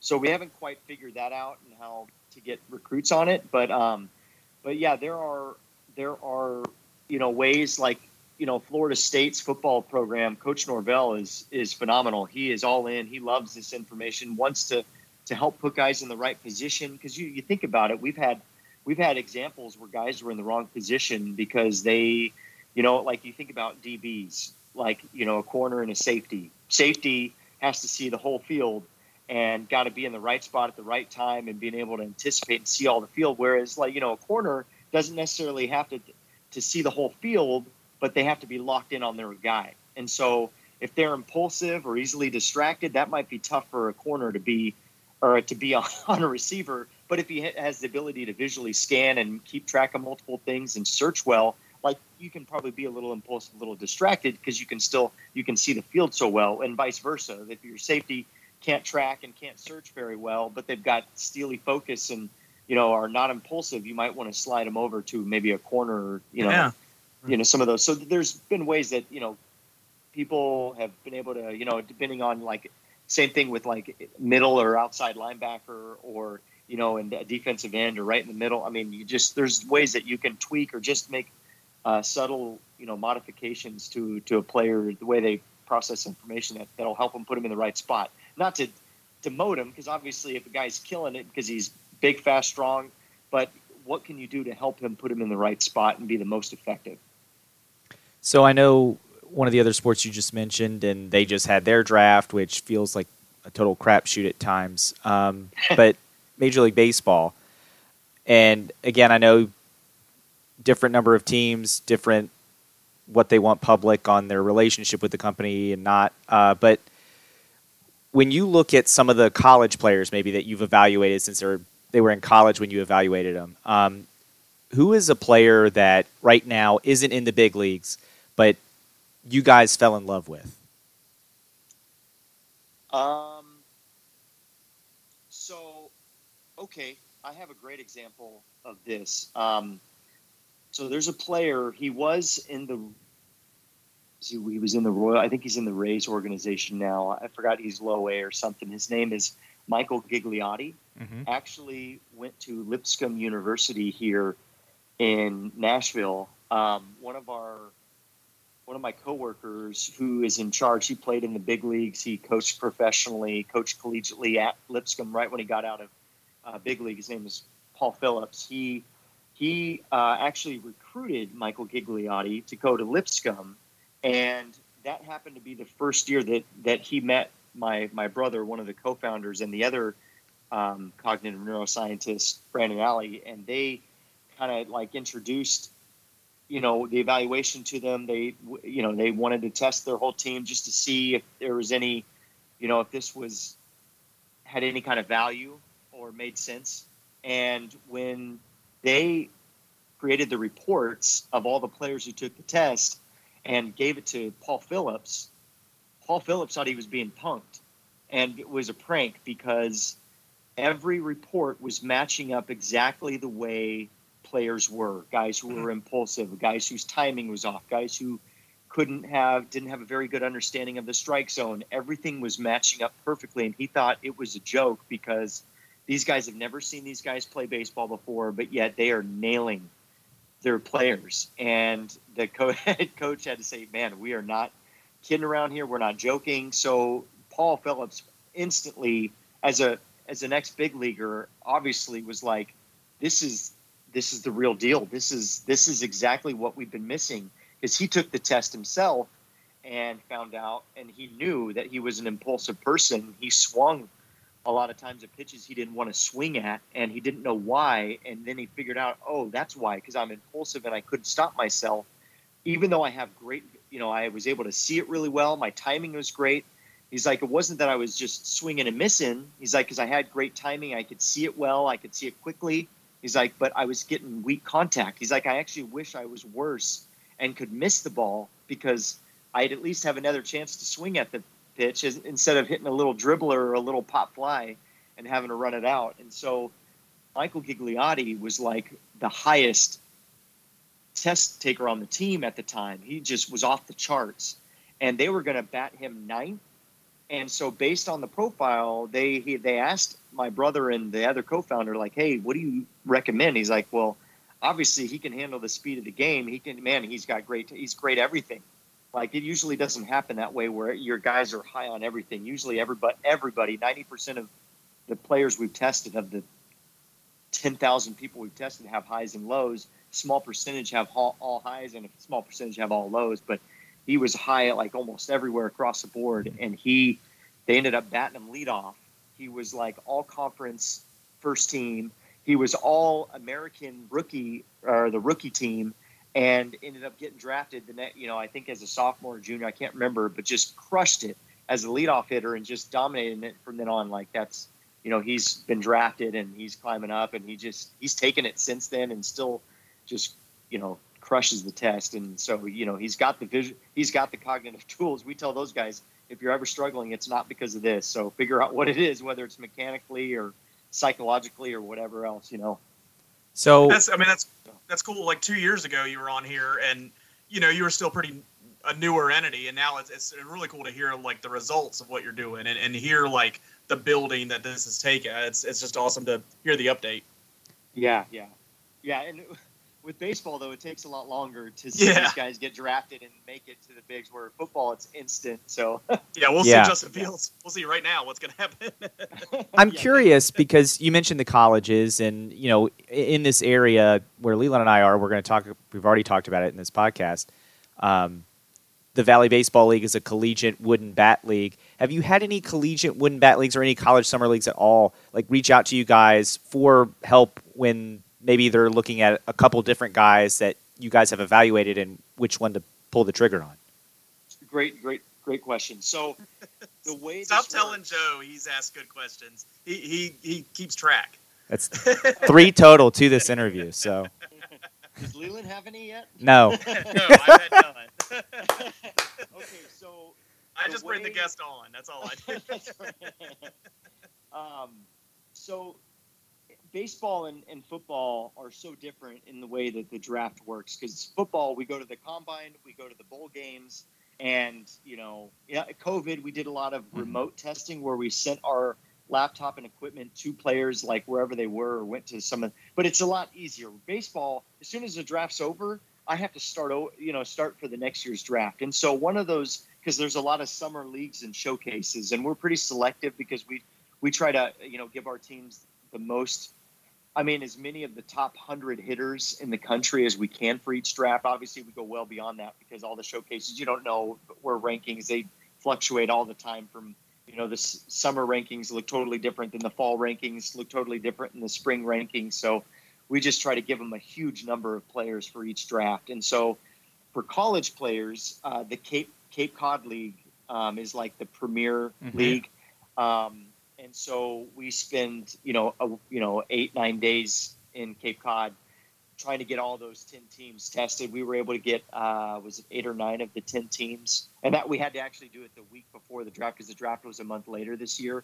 And so it kind of pushed things back a little bit. But yeah, so we, that's there, and then we go to it's for high school players because it's high school and college players drafted. Um, we go to all the, the major showcases. They've Sure. got national showcases, usually one on each on each coast, and a couple other things that go on. So, um, yeah, for college guys, it's pretty much Cape Cod is Okay. pretty much all we go to. Sure. Yeah.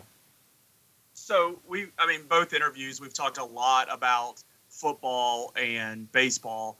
You know, the NBA draft was just the just last week. I, I'm interested in what kind of uh, opportunity you've had in the NBA for basketball, whether college or pro. Just you know, what what have you been able to do for basketball? So it's funny you say that. Great question, by the way. Thank you. Um, we we are we've been. I don't just give those out, but I, that, was a freebie. that was a freebie for you. Um, so we just started. it- It's a little. The NBA is a little trickier. Mhm. Um, I think with the the union and what they what players can say they want to do or not do. I guess I I don't really know all the logistics there, but we do have a team. The I don't know if I can say it or not. We might want to fact check that.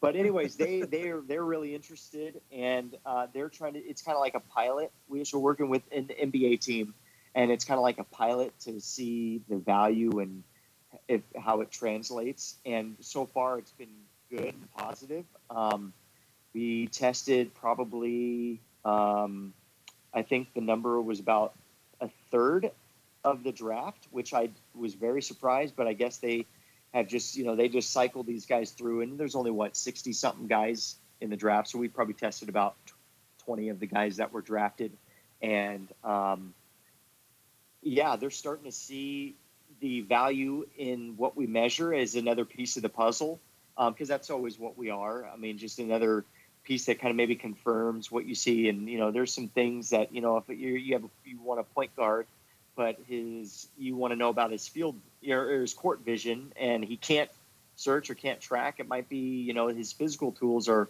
much you know are you know are taking him where he got to Mhm. thus far whereas you know Yeah. you get to the nba everybody's super fast and strong Yeah. and you just see guys that uh, again bust at the next level and you know that's why you look at guys like you know john stockton and, and steve nash who weren't the tallest, strongest, fastest guys out there, but could just have just ridiculous, you know, court vision. You know, Jason Kidd and you know Chris Paul. I mean, these guys just can see it before it happens and anticipate, and you know, just don't get rattled. They've, they've got steely focus, that kind of stuff, and you know, so. But So- yeah, the NBA, we're we're hoping that that'll pick up a little bit um, as we roll. But um, yeah, that's it's on the horizon. Well, and I know I, I just happened to listen today to uh, Tom Haberstroh talk about the NBA draft right before it happened, and then it happened. Um, so I was a little behind catching up to this podcast, but talking about the win shares between picks uh, 10 through I think 25 or whatever, and how it's basically the same. And he said that didn't used to be the case, and he thinks part of that is you know less college time for a lot of these kids. They're just playing one, two years and going straight to the draft. Then, I guess this is you. you said- you're talking about it being new, and this is where maybe your success in football, baseball, you can say, "Hey, look what we're doing for these other sports. Like we could do this for you and help Yeah. you be better with pick ten. So pick ten, which is Mhm. a way more expensive pick for a team, doesn't end up about the same talent level as pick pick twenty five, which is super cheap. Yeah, you're 100 percent, 100 percent right. Because you know, you think about it too. Your brain doesn't, your especially your your frontal lobe doesn't, you know, finish developing until you're 23, 24, 25 years old, and these guys still have, you know, a lot of room for development. But it's gonna it's gonna be a process. That's why you know a lot of these guys takes them a few years to get to get going. You know, it's it's amazing to see some of these young guys who can instantly have an impact, and you just wonder, you know, is it something cognitive that we could measure and see. You know, I've, you know, I'm hoping that the uh, the team we worked with's first pick from last year or two years ago, two years ago, This is two years ago. Yeah, now. two years Yeah. ago, that we can. They they think that we can get him evaluated. I would love to get his him because I don't think he's just all physical. I think there's other Yeah. things too that he's got going for himself. So I'd love to. We'd love to be able to dive in and see this because you know, if you can't like, you know, like it's the same with like the European picks. It's kind of, you know, you you don't you don't know until they get to this level if they can handle it or not. And obviously Doncic, you know, is ex- way exceeding what people anticipated and um, you know, I I think that that people are going to start to see that it's more than because I think that NBA got is kind of you know your physical attributes are kind of outweigh you know other things typically usually. I mean you got guys like Curry and Trae Young who kind of like you know are you know just ridiculous at what they do. But I, I feel like it's it's because of that their ability to process information and anticipate make split second decisions seeing it faster and quicker and more efficiently than than other people and I wish you know, I think that NBA used to be that way. You know, look at Larry Bird, one of the slowest guys ever to walk the planet. You know, just dominated. I mean, just dominated, and you know, um, what was it? It wasn't just his skill level. I mean, it was his ability to to see it and anticipate before anybody else could. So. Well, the Olympics are going on right now, and I, and I get the the Olympics are a, a different beast, and we're talking about leagues and teams for all these others. Uh, you know how how would you apply or, or, even have you been given the opportunity to apply this you know s2 cognitive of to the olympic athletes and, and then the different sports throughout the summer olympics even the winter olympics you know i think that you know we we can measure right now we're ready i think it's nine sports that we're ready to you know we're really getting into soccer right now and so i know that's huge worldwide but you know, individual sports like shooting, you think about, you know, your ability to stay focused, locked in, not impulsive. I mean, you've got to have like steely focus, and not everybody can do that. And you know, you think about like trajectory of, you know, where you know you're shooting. You know, there's all kinds of things. You know, you know, you look at other like I don't know. Give me. You think about like the swimmers. You know, the synchroni- synchronization of the body and rhythm and you know the timing of when and anticipating when they're gonna you know kick off you know because i know some guys they they do it it's they're like perfect every time that they you know switch and i know they have hours and hours of practice but sometimes when in the moment like that you're going too fast or too slow can you improvise and make you know that that movement correctly and so i think you can almost any sport you know like the the wrestling and and the you know the the taekwondo and the martial arts and stuff anticipating people's movements and picking up subtle things that they're doing and you know improvising and you know track i mean there, there's so many things that you can do. I think mma fighters that i mean I, that's kind of derailing from the olympics but i think there's just there's more to it than just being physically gifted being able to anticipate and seeing things faster than other people mm. can because you're, you're at an advantage i feel like if you can see it faster and make quicker decisions all right so when you are not you know wrapped up with studying people's brains or you know flying across the country when you're supposed to be on a podcast last monday to uh, you know uh, have these people uh, around and testing them what what are you what are you binge watching? What are you watching on Netflix or on TV or movies that you would recommend for for our listeners to listen to that is probably the opposite of you know brain uh, function measurement. yeah, besides having three daughters, five, three years old, and ten weeks old, I don't get to watch a lot. But when it's a bluey, do, you got the bluey going on. Uh, yeah, there's that. There's puffing something, Puffin Rock. I, I, I, don't, I don't know. Um, but when we actually get time to sit down and watch something, my wife and I, um,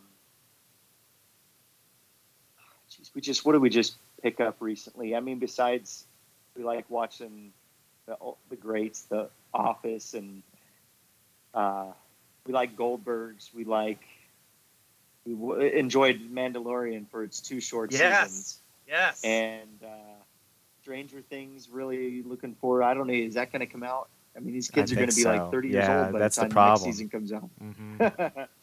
um, but oh man, I I feel ashamed saying this, but someone introduced me to showed me a few episodes of Workaholics, and I I, it's been kind of entertaining. Although I don't promote anything that they they do on the show.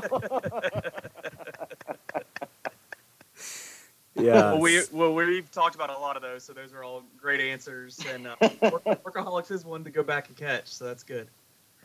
Well, Ryan, thanks for coming on with us. We really appreciate you having on. We'll get you on uh, in another two years, I guess. Uh, but Yeah. it's always interesting to see how the how you guys are growing, and and, and I'm really excited for you. And as much uh, off the air crap as we give each other, it is really cool how successful uh, this move has been for you, and I and I'm really proud of what you're doing. Appreciate it, man. Thanks. I, I I'd hate to take the credit, but it's not me. It's this. I just am very fortunate that I work with a lot of smart people. Yeah, you- you're smart enough to latch on, I guess. I guess so. well, thanks for coming on, and we'll see you again. Appreciate it. Thank you.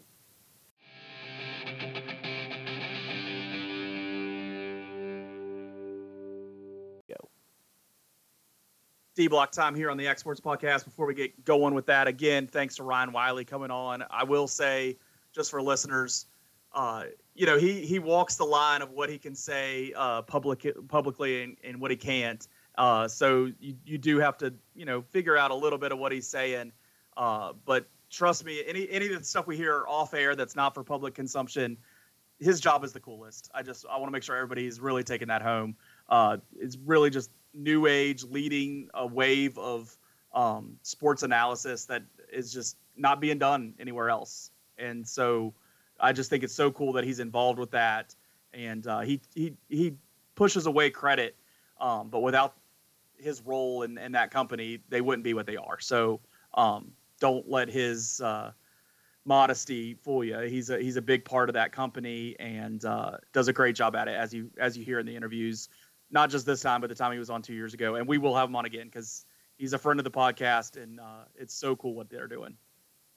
Yeah, I I enjoy when we have him on. He teaches you and I a lot about and our listeners on the questions that we can air, and then you and I on some other stuff that we Yeah, talk to him about. We dig into our teams and our players after all. Yeah.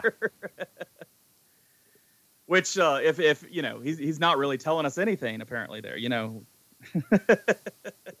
uh, so what's dominating my life? Hey, I'm on vacation this week. I took off uh, this last week before the kids go back to school, and we are hoping our kids are able to have as normal school year as possible coming up. Uh, it might include some masks at, and and what stuff like that. That's all fine. We're just we're eager for them to be able to interact with other kids and uh, teachers that they also don't call mom. And so uh, we're excited about that. But first, we're going to have a nice vacation this week, and we have a lot of fun activities playing with the kids. Um, oh, they're always always changing what the what the activities are. Uh, but we've had a good kickoff to that this weekend and getting going with the kids today, uh, early in the week. Um, but I don't know. I, I am one of those guys that have come up in construction where you know don't we, we can't afford to take vacation. And the summers are when you know we got to do all this school work and we're we're doing these renovations to schools and we got to do this and that. And um, I always quickly get reminded during vacations that it's important to take that time, use that time. So if you're one of those people listening, this is me reminding you take take your vacation time. It's it's owed to you. You earn it. Make sure you use it. Because today, great examples of stuff that if you know, we're my kids are able to go do because I'm off. Because you know, three kids and one mom can only do so much activities. You don't take on hikes to a waterfall on your own necessarily for that. Uh, so they get to do more stuff, but then also you get to be there to see it, and uh, it's a lot of fun. And so uh, it's just the beginning of the week, but uh, by next week I'll probably have a lot of fun stories and stuff to talk about on the podcast. But uh, vacation week, here we go. Yeah. Well, vacations are always good.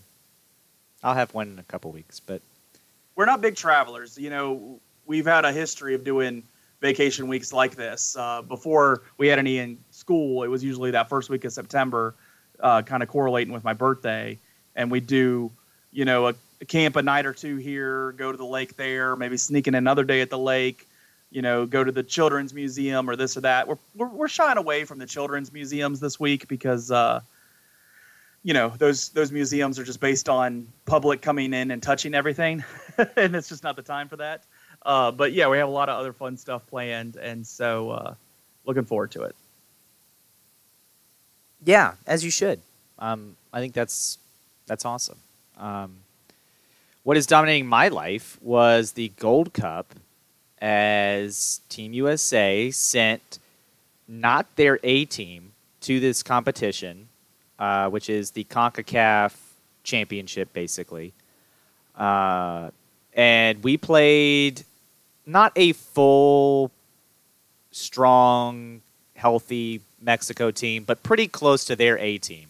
It, this was in no way our A team. Anybody that plays in Europe was not at this tournament for us.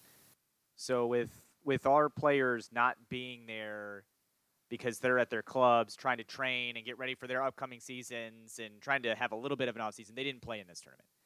So we had a lot of youngsters out there who will not see a lot of time when games kind of matter in the World Cup qualifiers and potential World Cups. To see them go out and then beat Mexico and, and win this tournament was pretty amazing. Uh, they were they looked the better team for most of that match, which usually when I'm talking about a USA Mexico match and we win, it's well we got a sweet counterattack and then held on for dear life. Um, we looked the better team, and that was awesome to see out of the B team for Team USA in this Gold Cup. So that gave me a lot of hope because, frankly, in World Cup qualifiers, we're going to have better attackers on the pitch. We're going to score What- more goals. So what was Mexico's team? Mexico was more of their A team. Some of their guys they- were hurt. Now they Well, also have, have a team, in the in Olympics. the semifinals at the Olympics. Well, so that is. You remember how we were talking about with the women's national team and people don't care? So they care more about CONCACAF than Gold Cup than they do the Olympics? Mm-hmm. It's Wow. a FIFA thing. Wow.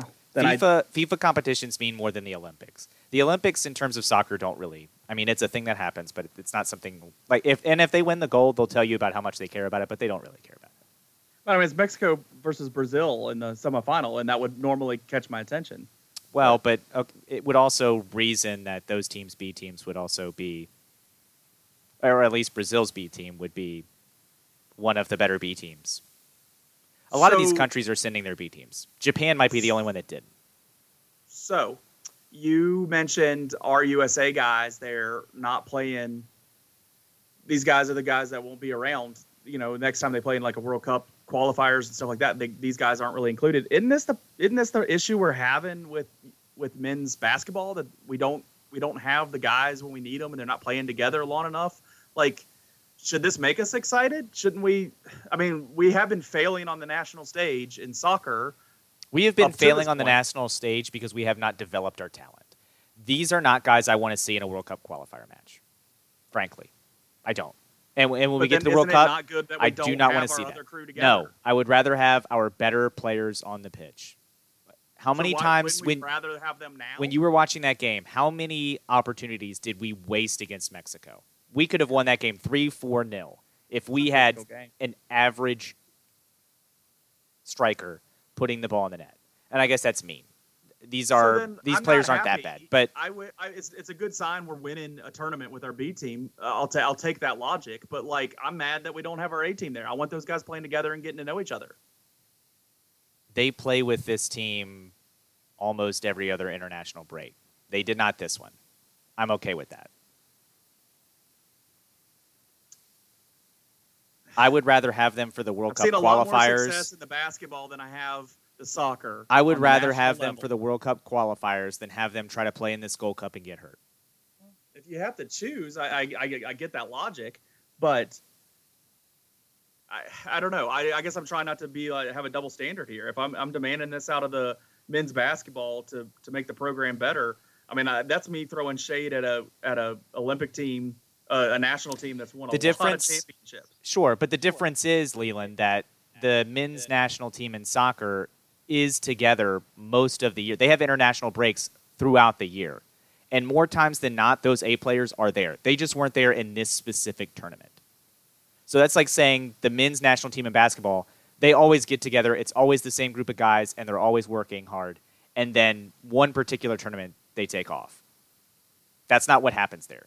The men's national team in basketball changes every time we pick that team. Yeah. The men's national team in soccer does not fluctuate that much year to year. Fair enough. All right. What do you know that I need to know? Well, I just caught this cool little stat. Um, I'll just throw this in because I didn't really have anything for this block, but um, that I really felt like sharing. But the Orioles are the first team ever to come to either Yankee Stadium, the old or the new, 30 plus games under 500, and then have more home runs, four, than the Yankees had hits, three. So it just goes to show you all those cool little big bats you added when it's boom or bust and they all bust at the same time, you are a AAA baseball team. Well, I'm, I'm, you know, I, I love that you're this optimistic about the Orioles and you're that sure of like in three, in two years, I think is what you said, not three, two years that the Orioles are just to be running through this division. I'm, I like your optimism. I love, I love seeing it in you. I don't see it enough. It's something I latch on to because how I feel I roll through things, so I, I like it. It is the one thing that oddly uh, people might fairly say I am optimistic about is the Baltimore Orioles. There's a lot of other things in terms of my sports team and other things that I am not optimistic about, but the Baltimore Orioles are the one thing that in two years will be going right. And if it's not, God help us. And it's like the one. the warning. The warning has been laid out. it is the one sports fandom you carry that I really don't argue with uh, uh, very much. I, I don't mind the Orioles uh, if they are successful in two years. That awesome. That's great. I argue like heck about the Ravens because uh, we're on opposite sides of that rivalry. And then we argue about Virginia Tech just because I usually am way more optimistic just by fault there. Uh, lately, I've joined you in the yeah, Leland and I, there, that could but... have been what I know that you need to know, but I decided to leave that out. Leland and I had a great conversation about that before we even started this podcast, so that yeah, was fun. Let's leave it alone. Let's talk about what is very positive for a local uh, student athlete in this area and his family, Tyler Nickel. We talked about, we've been talking about him for what, three years now? Four? This will be the fourth year. Mm-hmm. I don't. I don't mm-hmm. think we talked about him as an eighth grader, but I know we talked about him as a freshman. So, well, he's going into his senior year. It's starting to be decision time, and that decision's getting a little more clear. We've been wondering where he's going to select. He has at least narrowed down his list now. So everybody's still holding out for JMU, and we kept telling you stop, stop holding out hope. It it's it was put to bed. JMU doesn't make his top five. He has all Power Five. Well, not all Power Five teams, but all uh, big names in college basketball in his list. Virginia Tech, who we are rooting for, I believe. Mm-hmm. Butler, mm-hmm. Louisiana State, LSU, uh, and North Carolina and mm-hmm. Iowa. So right there, North Carolina stands out. That's that's the blue blood of the group. Um, but that's awesome, and it's awesome he has that opportunity. I don't know why you go to Iowa. I mean, come on. Uh, LSU, hey, they pay people down there, so you know. Well, but I, everybody I, can pay people now with NIL, so. I hope uh, I hope that's not this factor. Butler, uh, a heck of a storied program. That's one of those um, mid majors that Joe was talking about. That's really built up and and to be a recognizable mid major and making noise in the tournament. But I come back to Virginia Tech. Like, why you know, go two hours down the road, go play for Mike Young, and go own the ACC. Go go lead the charge of the new ACC that has Mike Young as the best coach in the ACC once you know now that Roy Williams is gone and Coach K is on his way out, why would you do anything other than that and go be a Hokie? Doesn't it kind of feel like Virginia Tech is like rising to be a team that could potentially win an ACC title? Like I love yes. that. I yes. love that. That yes. being said, am I not supposed to read into the color of that heart? Do you get to choose that color of that heart? Yes. I, I don't use many hearts in my tweets. See, I that's a that's a thing that I don't know if I didn't see anyone in the comments reading into it, so I was like, "Am I not supposed to read into this?" But that heart color was Carolina blue, and that made me just feel like this is basically him saying it's going to be North Carolina. I'm just doing the thing where I whittle yeah. it down. I, I will be honest and, and very selective in my wording here. I will hate it if he selects North Carolina. I will not hate him for that. It's North Carolina. It's a blue blood school. Uh, they still have optimism going forward and are preaching that. Uh, I I would get it. I would understand why he would want that. Um, but I will hate it as as as a fan of what he's doing and having covered him on radio with you and uh, you know probably weasel my way into covering some more with you between now and then, if if possible. Uh, but uh, that I would get it if he goes to North Carolina. But man, I want him to come to Tech. If he and if he goes to one of those other schools, I, I will I'll hate it pretty similarly. But at least with North Carolina, like I I see the logic on the wall, and it's it's hard to throw too much shade at. But that's also doomsday scenario because we're going to see him. Yeah, If he goes to Butler, LSU, or Iowa, probably not going to run into him. I'm rooting for this kid. I want him. I want him to optimize his potential and his life. If he feels like North Carolina is going to do that for him, like I, I get it there. These other schools, Iowa, like, but Virginia Tech, you're going to have like if if he goes to Virginia Tech Yeah, and does I- what he thinks I'm he's going gonna do, right? Virginia Tech, yeah, it's it's he should go to Virginia Tech. But this is my pitch for Virginia Tech. Go to Virginia Tech. You are what you think you're going to be, right? NBA potential. You might be the best player in the history of Virginia Tech. They're going to hang you in the rafters. you might have nickel court in Blacksburg. Yes, because JMU wouldn't give it to you because they were being short sighted. So you go to Virginia Tech and you have it there. Oh, because look, no offense, Tyler Nickel, you're not Michael Jordan, so that's not going to be a thing. Like you're not going to be the best player to ever code through North Carolina. No offense. We need to get him some S two uh, cognitive here, and and we really know what we're dealing with. That's true. We would know more if we were able to do that. I don't want to pay whatever that's going to cost, so someone else needs to do that. And yeah, Butler, LSU, Iowa. I mean, those are the Iowa, like Those are the you can go three that just Iowa, because- you can go to Ames and have fun, like I think this might be us being an ACC country, though, that makes it a little bit biased because we're like, oh, Virginia Tech and North Carolina, there's the two ACC schools. Butler is really, really good at basketball. I don't like Iowa's pretty good at swirling around- basketball. I don't like what's swirling around LSU right now. I, I hope he can. I just on the surface, and he knows he he's gone. I assume gone to visit these places. He's talked with these coaches directly to get this offer. He knows more about what's going on at LSU than I do. I don't like what I hear, and so like in my mind, that's what clicks it there. I just don't like. I don't want him caught up in anything because I know he wouldn't do anything wrong. I don't want him caught up in the punishments of what others have done or something like that. So like that's that's number one off my list right there. Like I really won't like it if he goes to LSU because I just am afraid of what could turn. And and Iowa's easy for me to knock off the list because it's Ames, Iowa. I th- I honestly think Blacksburg, Virginia is better than Ames, Iowa easily. Uh, even though we have our cold winters, I Ames Ames is worse. So get Iowa off the list. Now we're talking playing at Butler and that in that coal uh, not coal field house um in the field house there. That's so storied. That's so cool for them to play in. And and then the North Carolina. So that I've I've narrowed it down to three. And but I that uh, maroon and maroon and orange. It just takes it. He's got to go. He's got to stay home in a sense. Yeah, you're also mixing up where Iowa and Iowa State are. Iowa State's in Ames, Where, I- where's I? Iowa City. That sucks too. I'm. Sh- I mean, look, I've never been to Iowa, so I don't know. But I Yeah, guess I've I'll say I've never been to Iowa. so I don't know. yeah, I've never been to Iowa. I guess that's what I would say. I spent, you know, a few hours in Louisiana, not intentionally, but I've gone to LSU. I've gone to LSU's campus. I've been in Louisiana tw- on two different football game trips. Uh, Tech lost both those games, so that's another thing to hold against them. I've never been to Indiana, so I don't know about Butler, but I would go to Indianapolis.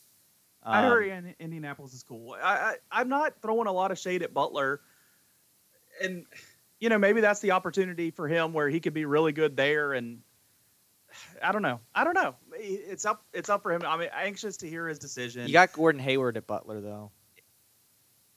it doesn't matter what he does. I will be I'll be cheering for this kid. Even if he goes to North Carolina, I will still be cheering for this kid and says I'll just want him to mm-hmm. lose one or two and maybe an ACC tournament game every year when he plays Tech. So Yeah, I was gonna say, I'll root for him to an extent, but yeah, I don't want him to get in my way of my of Mike Young's dominance at the ACC, but he can have personal success. and that's the thing, right? Do you want to go to North Carolina and then Virginia Tech wins the ACC? No, that's what's going to happen. you want to go to Virginia Tech and be a part and of that new ACC dominance. Virginia Tech taking over ACC basketball. That's what you want to be a part of. That's why I think that's why I think he should choose Virginia Tech. But I'm Shifting sure the there's other stuff. conversation just a touch. We talked about Mac McClung so much over the last since the beginning of this podcast and what he, you know, his college choices, his choosing to go to the NBA. He was in the draft last week, went undrafted, but did immediately sign a contract with the Lakers uh, Mm-hmm. after the draft, and he'll be playing his summer league ball for the Lakers.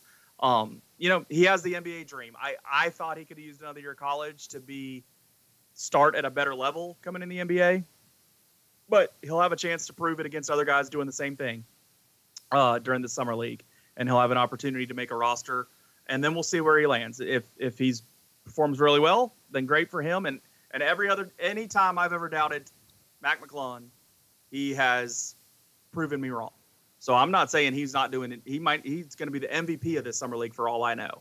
But we'll have to see where that leaves him and, and what he's able to do. And uh, I root for the best for that kid too. I you know we covered him in a much further back. We covered Tyler Nickel a lot more than we covered Mac McClung.